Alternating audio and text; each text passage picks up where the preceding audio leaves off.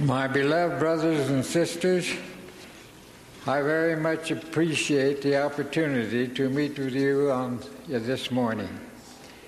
Since the welfare program was inaugurated in the mid 1940s, I believe I have attended every such general conference welfare meeting we have held.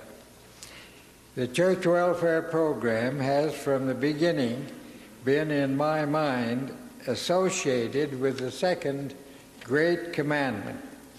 You will remember, of course, that when one of the Pharisees asked Jesus which is the great commandment in the law, that he responded, Thou shalt love the Lord thy God with all thy heart, and with all thy soul, and with all thy mind.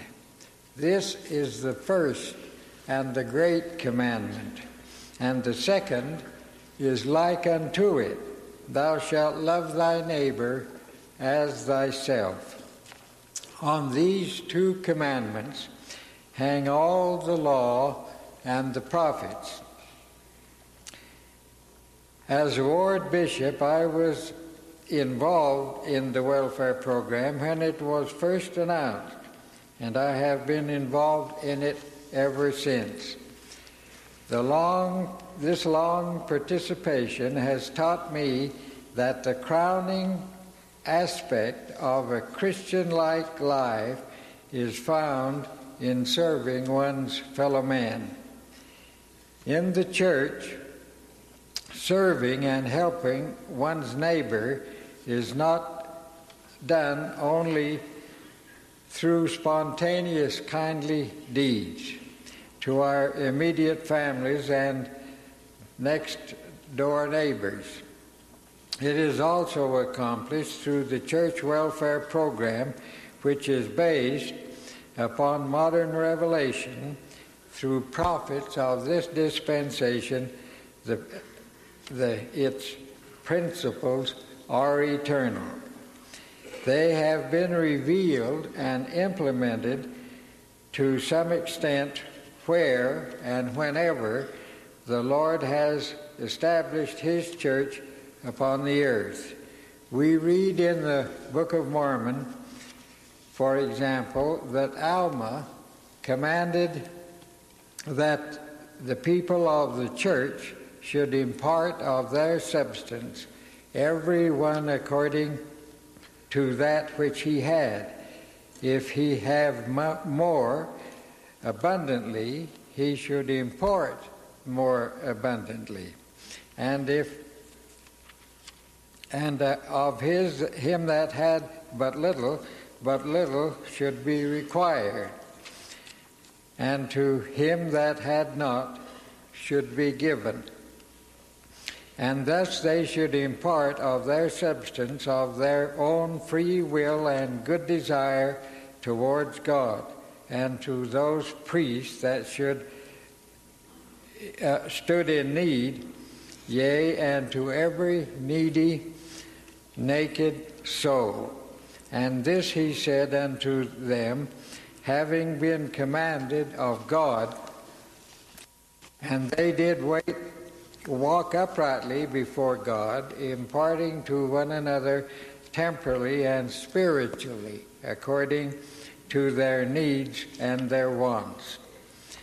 This was, as you will remember, in America among the Nephites about 147 years BC. In October of 1936, the presidency of the church issued this statement, which continues today as the guiding precept of welfare services. I quote Our primary purpose was to set up, insofar as it might be possible, a system under which the curse of idleness would be done away with and the evils of the dole abolished, and independence, industry, thrift, and self respect once more established among our people. The aim of the church is to help the people to help themselves. Work is to be re-enthroned as the ruling principle of the lives of the church membership.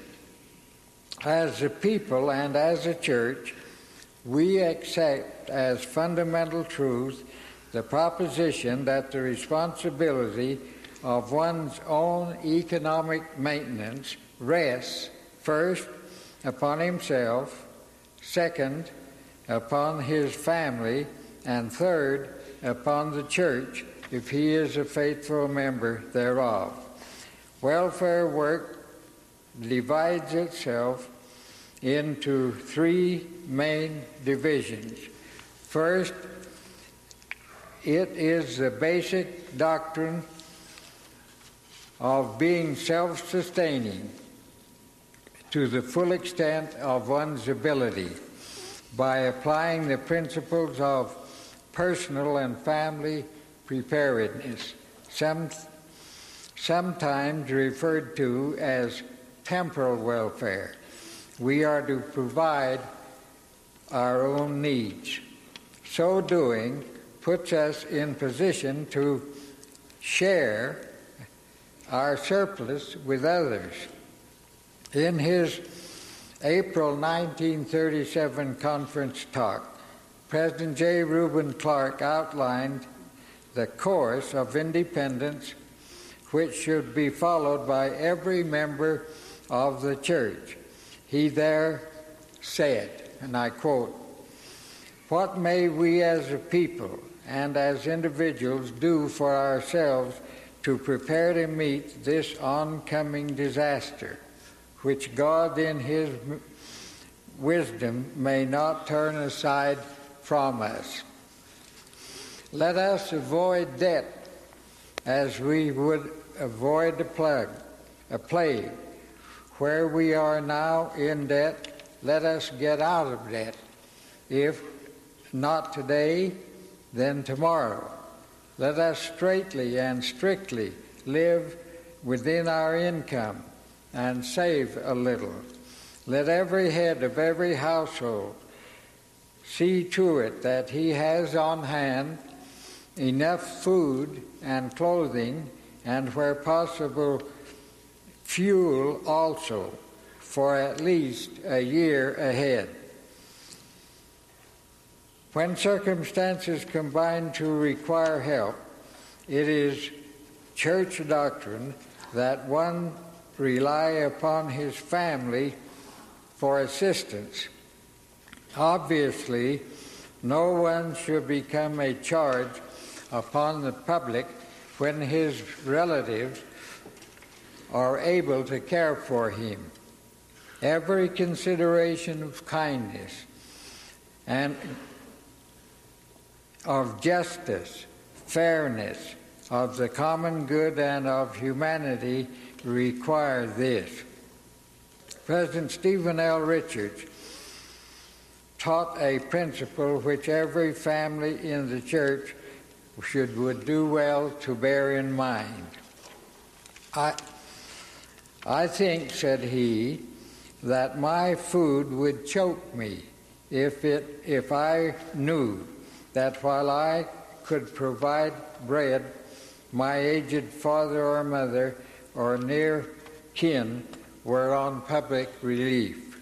I believe a, a, a decent family pride is a salutary thing with my people, with any people, and in any nation.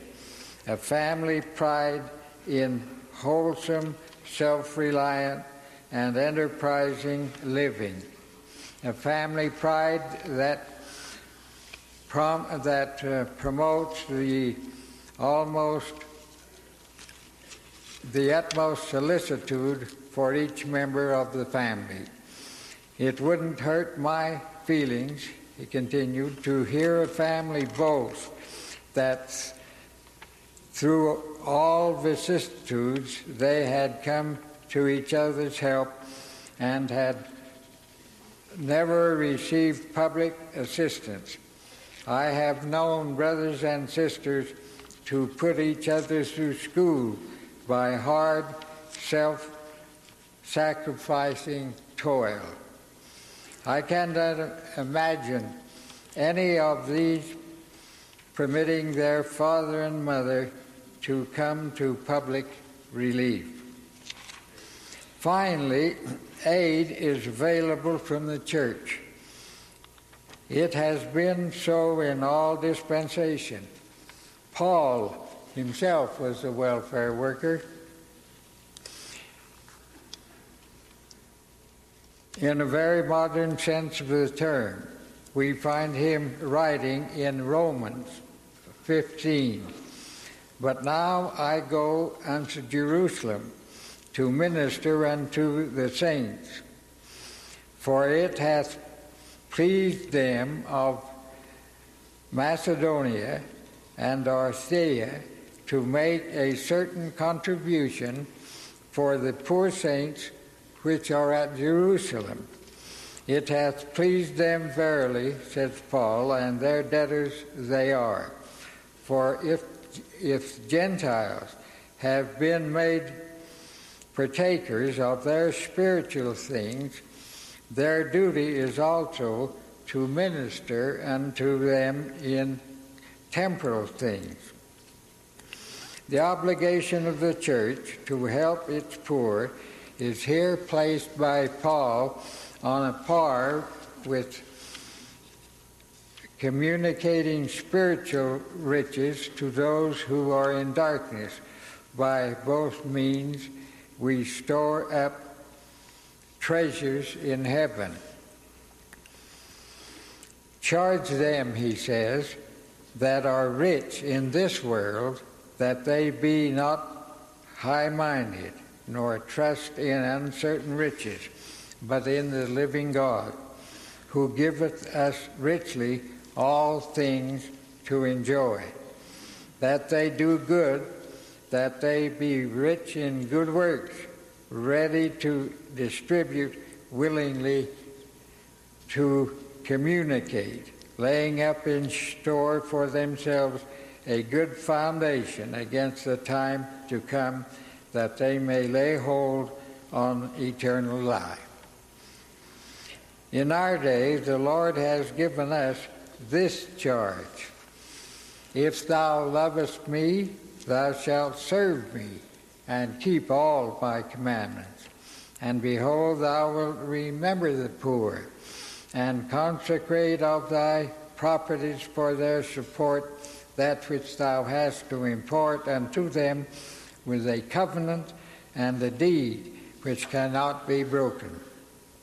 And inasmuch as ye impart of your substance unto the poor, ye will do it unto me and they shall be laid before the bishop of my church and his counselors, two of the elders or high priests, such as he shall appoint or has appointed, and not and set apart for that purpose. The foregoing principles are true when properly applied by members and leaders alike. They bring about the desired end of establishing the church and building up Zion. It is true, however, that when not properly applied, difficulties follow. Within two and a half years after the original church welfare plan was set was put in place by the first presidency, President J. Reuben Clark made this significant statement in an ad- address he gave to publishers in Estes Park, Colorado on June the 30th, 1939. The church has found that the whole problem is essentially a question of spirituality rather than of finance or economics in getting church welfare work accomplished, where the spirituality has been high, the plan has succeeded. the plan has lagged when spirituality is low. The church has proved there is no substitute for the great commandment, Thou shalt love the Lord thy God with all thy heart, mind, and strength, and thy neighbor as thyself. While we have made great strides in the program since that day, the principle still applies. Everything we do in welfare services must be measured by the accomplishment in spiritual terms. Givers must give out of a righteous heart and with a willing spirit. Receivers must receive with thankfulness and gladness of heart. The Spirit must confirm a bishop's evaluation regarding assistance. It must lead a home teacher and a visiting teacher to know how to respond to needs of families to whom they are assigned. With righteous intent, participating in this great work sanctifies the soul and enlarges the mind. As we spiritually mature, in fulfilling our welfare responsibilities, whatever they may be, we prepare ourselves to become partakers of the divine nature. May it be our happy lot to be filled with that measure of spirit that we may be sealed with the bond of charity, which, as Moroni said, is the pure love of Christ, and it, and it endureth forever. And whoso is found possessed of it at the last day, it shall be well with him. Wherefore, my beloved brethren, pray unto the Father with all the energy of thy heart, that ye may be filled with this love which he hath bestowed upon all those who are true followers of his Son, Jesus Christ, that we may become the sons and of God, that when he shall appear, we shall be like him, for we shall see him as he is, that we may have this hope that we may be purified even as he is pure. It's my prayer that each and every one of us will learn and apply these fundamental principles of welfare services and gain thereby the promised reward in the name of Jesus Christ. Amen.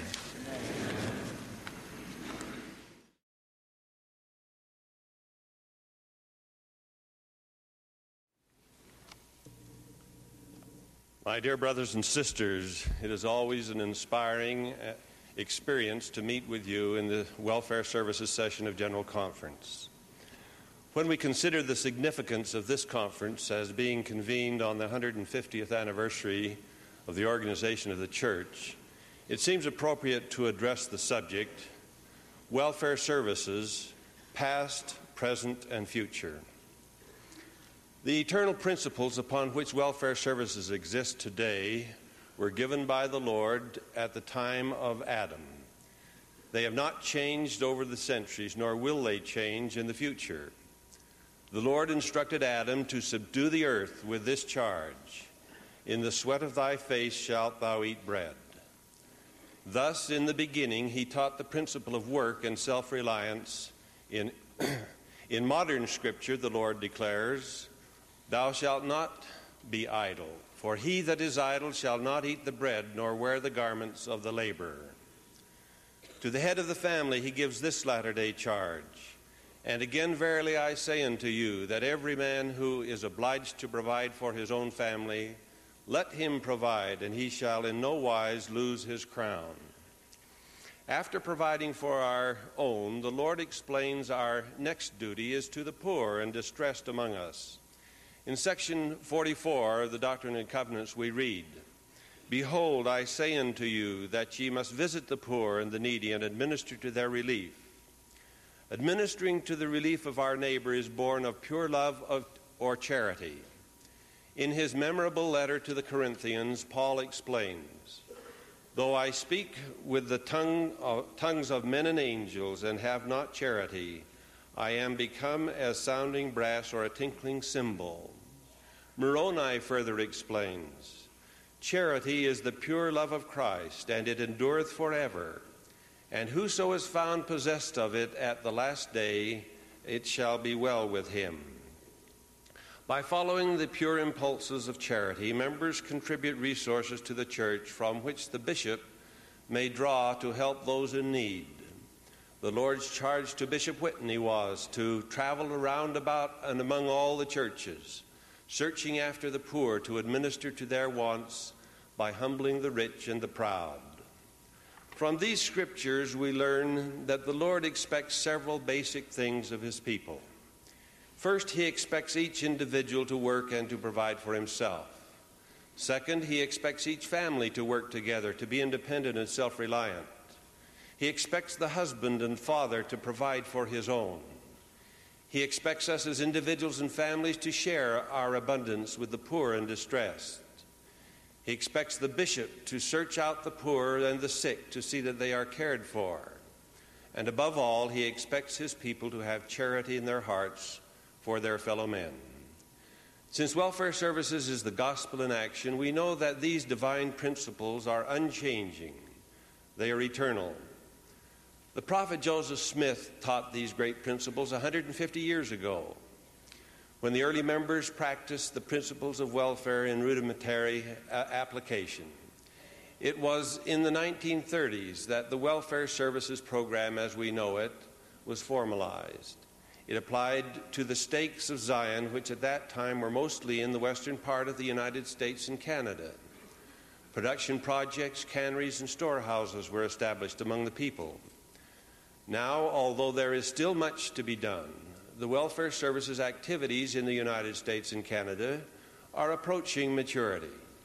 By the end of 1982, nearly every bishop in these areas of the church will have access to a physical storehouse.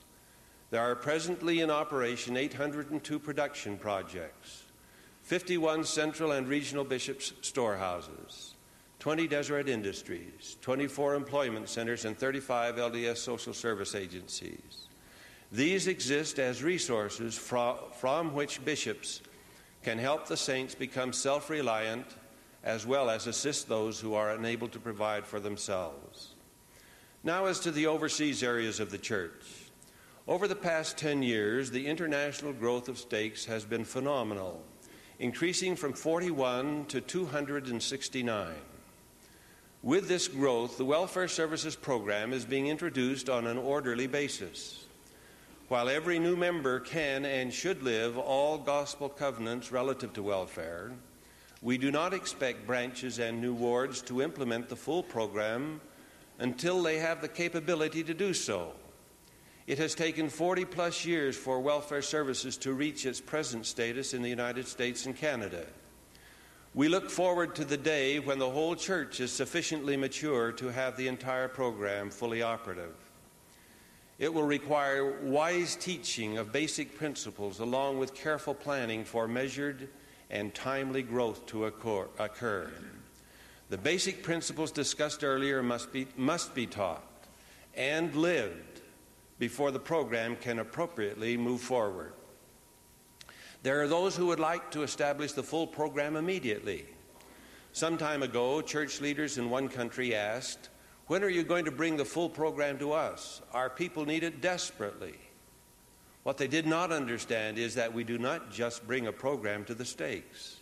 It is a part of the complete gospel plan and will develop a step at a time. One does not begin at the top rung of the ladder. There are many exciting and heartwarming developments in various parts of the world. Long range welfare services master plans have been received from England, New Zealand, Australia, Argentina, Uruguay, and Paraguay.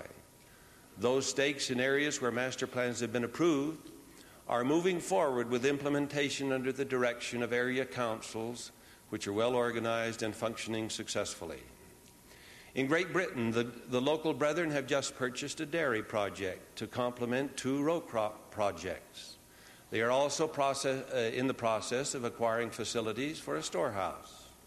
In Australia, they have acquired five production projects and are producing oranges and many other fruits, as well as every type of local vegetable. They are planning to acquire land this year for storehouses in several major cities. In Uruguay, they are placing special emphasis on personal and family preparedness. Because of high unemployment in the country, they, are, they were authorized to establish an employment center last year. A wonderful welfare services missionary couple and local volunteers are diligently working to help members find or upgrade their employment. Carefully but surely, progress is being made toward church preparedness. However, we still have great concern that as, as a people, we are far short of truly being prepared. The heart of welfare services success is not church preparedness, but member preparedness. The increased call by bishops on the resources of the storehouse system is an indication that many of our people do not have their reserves and consequently are unable to take care of their own basic needs. I'm afraid some members are laboring under the illusion that in difficult times the church will take care of them. This is not so.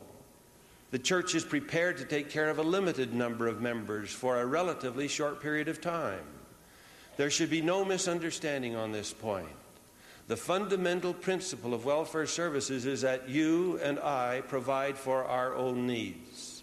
If serious economic disruption were to occur, the church would do all in its power to alleviate suffering by supplementing members' efforts. But it would not be able to do for the saints what we have been taught to do for ourselves for over 40 years. That is, to have a year's supply of food, clothing, and where possible, fuel, to have savings in reserve, and to, possess basic production skills. This counsel has been given at least twice a year for all these years. Some have followed the counsel of the brethren and are prepared, as were the five wise virgins. Some, like the foolish virgins, do not have enough oil in their lamps. A recent church survey of a representative n- number of members in the United States indicates that in emergency circumstances such as job loss, illness, or natural disaster, the average family had the following supplies food 52 weeks, 26 weeks, clothes 52 weeks, water 2 weeks, fuel 4 days. This is not even close to a year's supply. The survey also indicates the financial reserves are low. Only 17% could live for more than one year on their financial reserves if income were cut off. 45% reported they could only live for three months. The Lord says, If you're prepared, ye shall not fear. I suppose each of us knows in, into which category we fall. What a wonderful thing it would be if all were prepared. Our challenge for the future is to be prepared and to perfect ourselves through keeping the commandments more fully. May we give of our time and talents in service to family, neighbors, church, and community. Through tithing and generous fast offering, we may share of our means to build up the church and care for the poor and the needy. The Lord has given us this instruction in the 88th section of the Doctrine and Covenants See that ye love one another. Cease to be covetous. Learn to impart one to another as the gospel requires. Cease to be idle. Cease to be unclean. Cease to find fault one with another. Cease to sleep longer than is needful. Retire to thy bed early, that ye may not be weary. Arise early, that your bodies and your minds may be invigorated.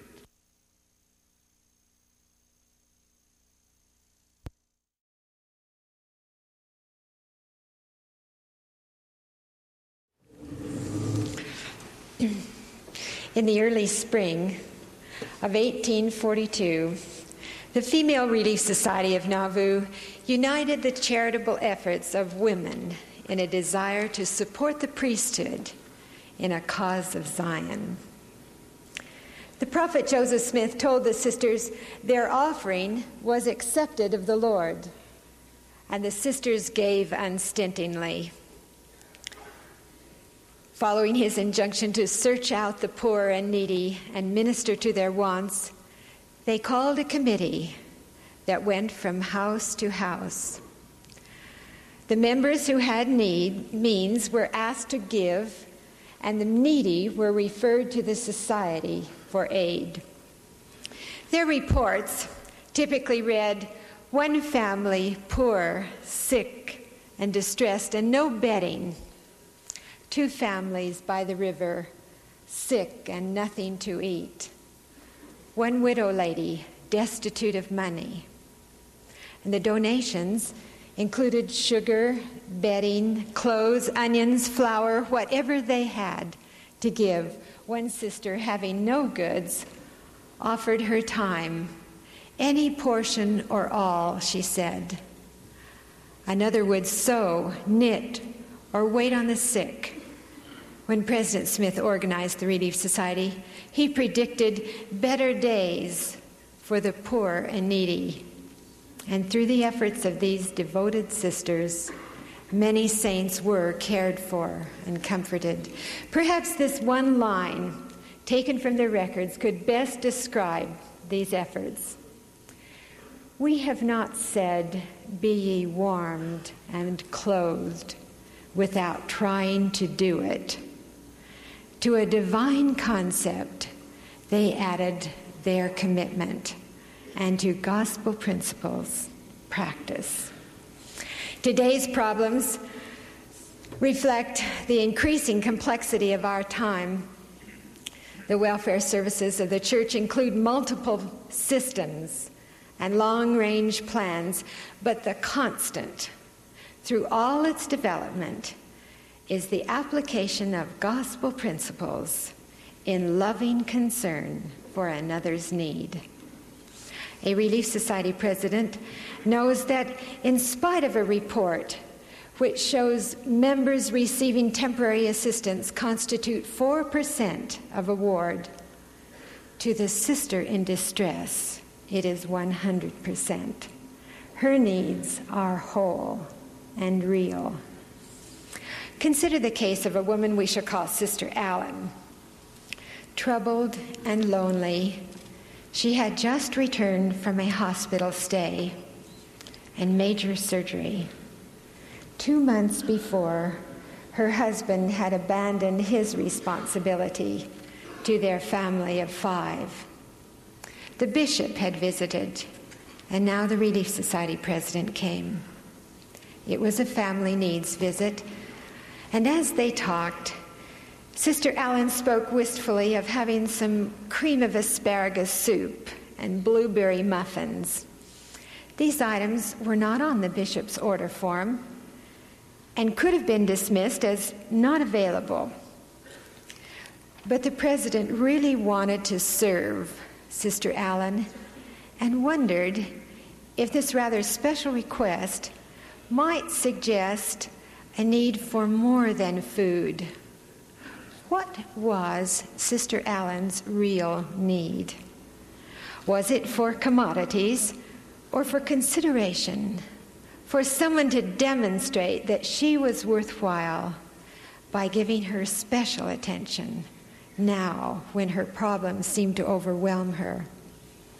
Sensing the larger need, the Relief Society president ordered the items available through the storehouse, then assigned compassionate service responsibilities to her visiting teachers and others to provide meals that included the muffins and the soup, and also to show their concern in other visible and tangible ways. Sister Allen responded. She grew better, aided by the food, but more so from their friendship. Each problem is in some way unique and may require a special sensitivity to the care needed. President Romney said at last October conference, no hard and fast rules will ever be given in answer to the questions who should assist, how much assistance should be given, how long, and how often should I assist. Caring for others like the quality of mercy is twice blessed, blessing him that gives and him that receives. In giving, we grow in patience, humility, faith, in all the elements of that pure love called charity. Every sister, whether she is single or married, living alone or in a family, needs the opportunity to develop these Christ like attributes. Relief Society works with priesthood leaders to care for the sick and needy, and at the same time teaches through its curriculum the welfare principles and concepts which help every sister meet her own needs and give to others the kind of care that has always distinguished truly compassionate service. The six welfare principles stressed by President Kimball love, work, service, stewardship, self reliance, and consecration are the foundation stones upon which all welfare services are built. Relief Society, incorporating them into its lessons, teaches the Christ like qualities of pure love or charity, teaches that work sustains, that service gives work its meaning.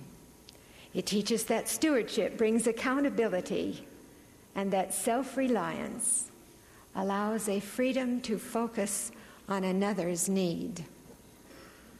That consecration is to give all one has. The Stake Relief Society education counselor can foster an understanding of these principles by first identifying them in Relief Society lessons. For example, the relationship of work and self reliance to problem solving, or the importance of love and service in building self esteem.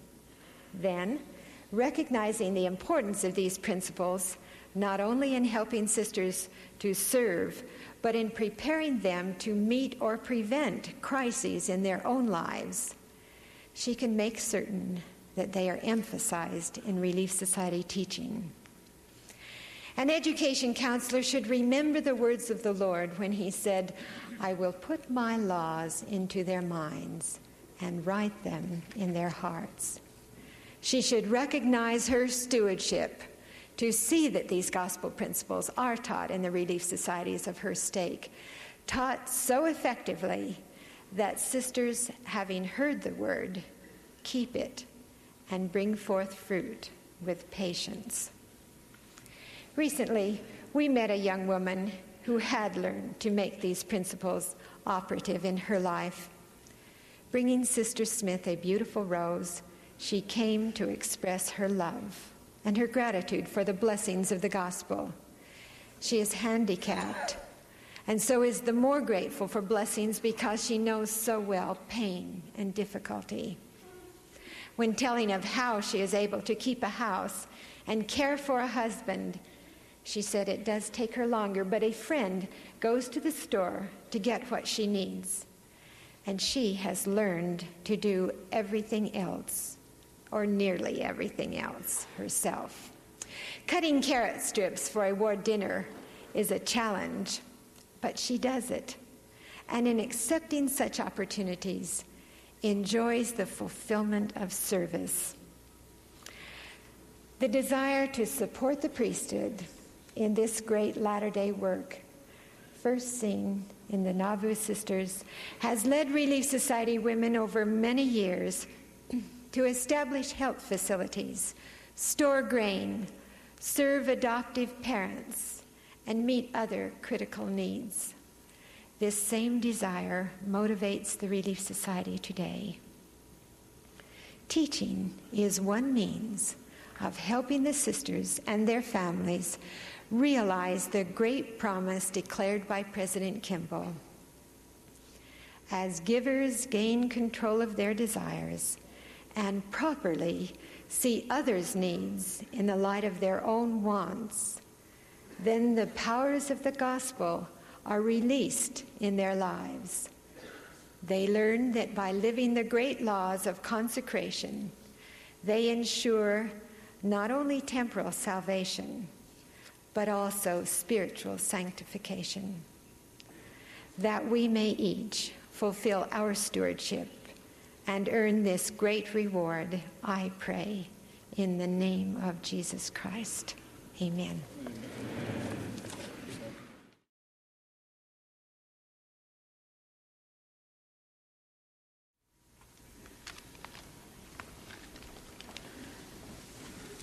I've made it a habit of uh, running three miles every day, and I would have to admit that this walk up here leaves me a little more out of breath than the end of three miles. And it is a humbling experience to occupy this pulpit, which has been occupied by such great, great men in welfare services. Sometime after the collapse of the Teton Dam, with the ensuing flooding disaster, which affected several counties in eastern Idaho, while serving as the area welfare leader, I was asked to speak on behalf of the church to a group of people who were responsible for civil defense and disaster relief. They included representatives from city, county, state, and federal organizations, as well as a number of religious volunteer, and service groups. The requested topic was how the LDS Church is prepared to respond to emergency crises. I realized that they had already observed the response of the church to the flood.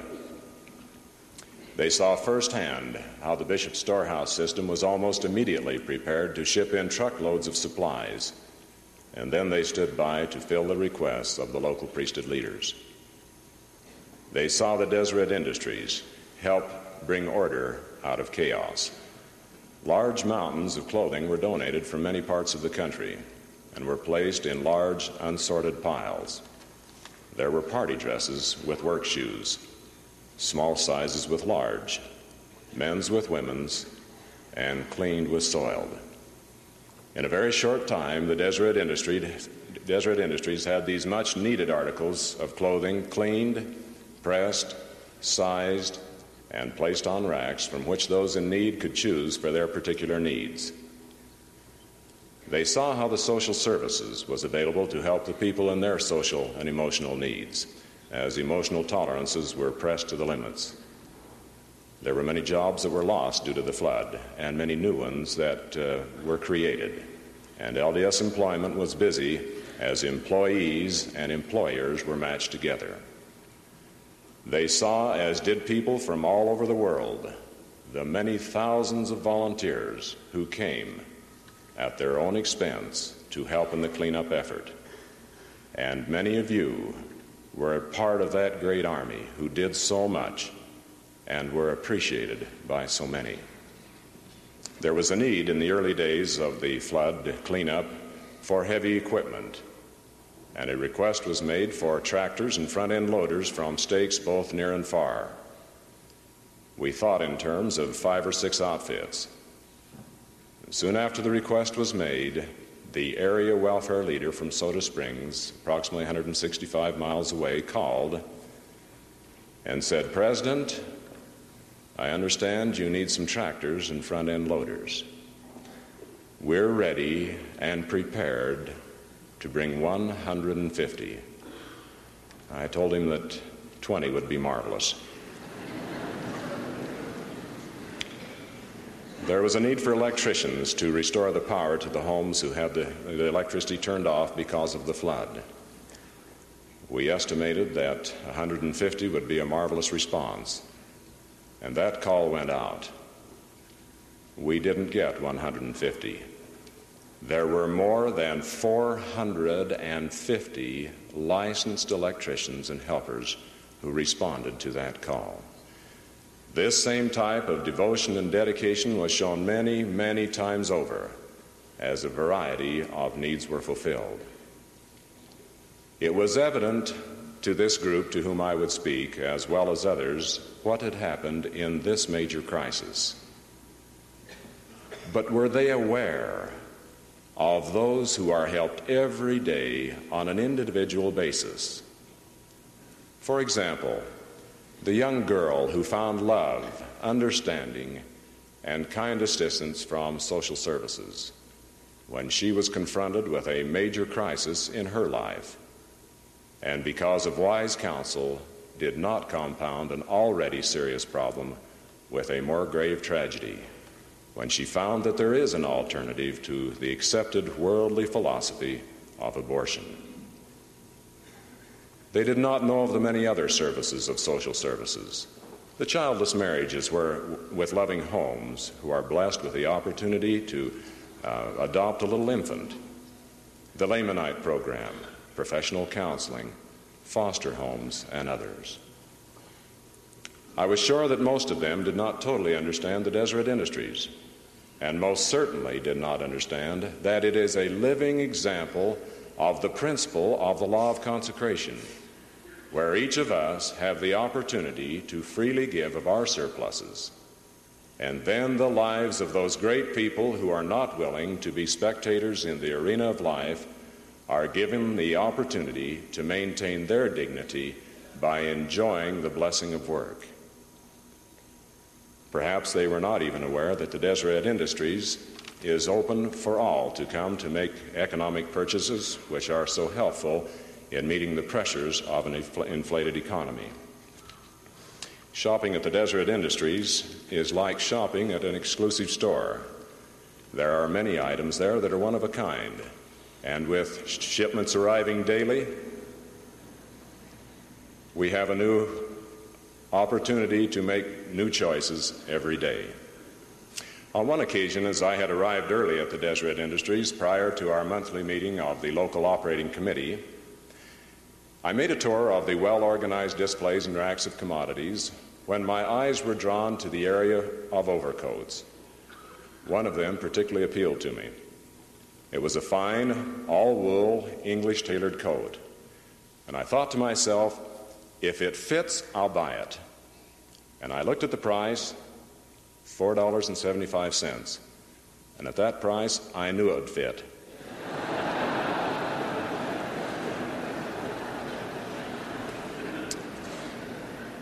I bought it and I paid cash for it.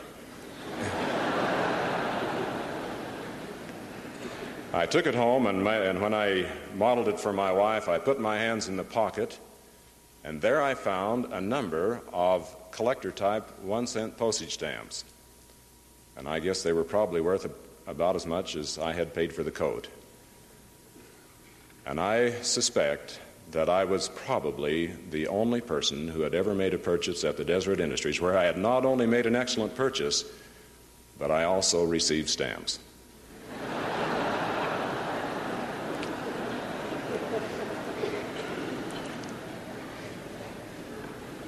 This group of people to whom I would speak certainly had no way of knowing of the father who found himself with an understanding bishop exclaiming, Bishop, tragedy has struck our family.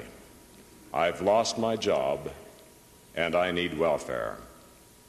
To which that knowledgeable bishop replied, Brother, you don't need welfare.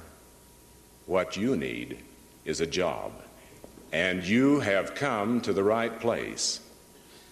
That great bishop had just taught the great principle of work.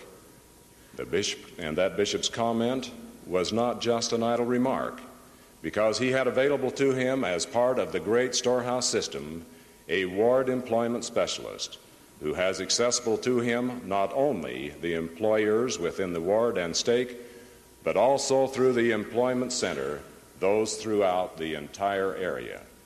If a job could not be found in the open market, that same employment specialist becomes a resource to the bishop to help find meaningful work opportunities for the needy brother within the Lord's plan, thus allowing that father the joy of maintaining his dignity by working for the commodities received. This same employment system serves the needs of all members as they seek employment and to upgrade their opportunities. This group of interested people that I would speak to wanted to know what we as the church can do in a major disaster. But, brothers and sisters, that is not all. There are heartaches, there are hurts, problems. Yes, even disasters which occur in every life at some time. And in that individual's life, those personal disasters are just as real and just as deserving of our help as those who are invo- involved in the flood of eastern Idaho or the earthquake in Guatemala, or the flooding in California. I wanted this group to know that in the church we are not only prepared to deal with major disasters which involve many, but His plan provides for the loving care of each of His children on an individual, one on one basis. Those of us who are here today have at our disposal the principles of the welfare plan, which assist us in helping to bless those who are in need. I give you my solemn witness that we are engaged in His work. May each one of us strive to carry out our stewardship so the work may be done in His own way. The work and labor which we perform in welfare services will lead us steadily forward to that time when we will be blessed to live the great law of consecration in a Zion society. May each of us be found doing our duty. I pray in the name of Him whose plan it is, even Jesus Christ. Amen. Amen.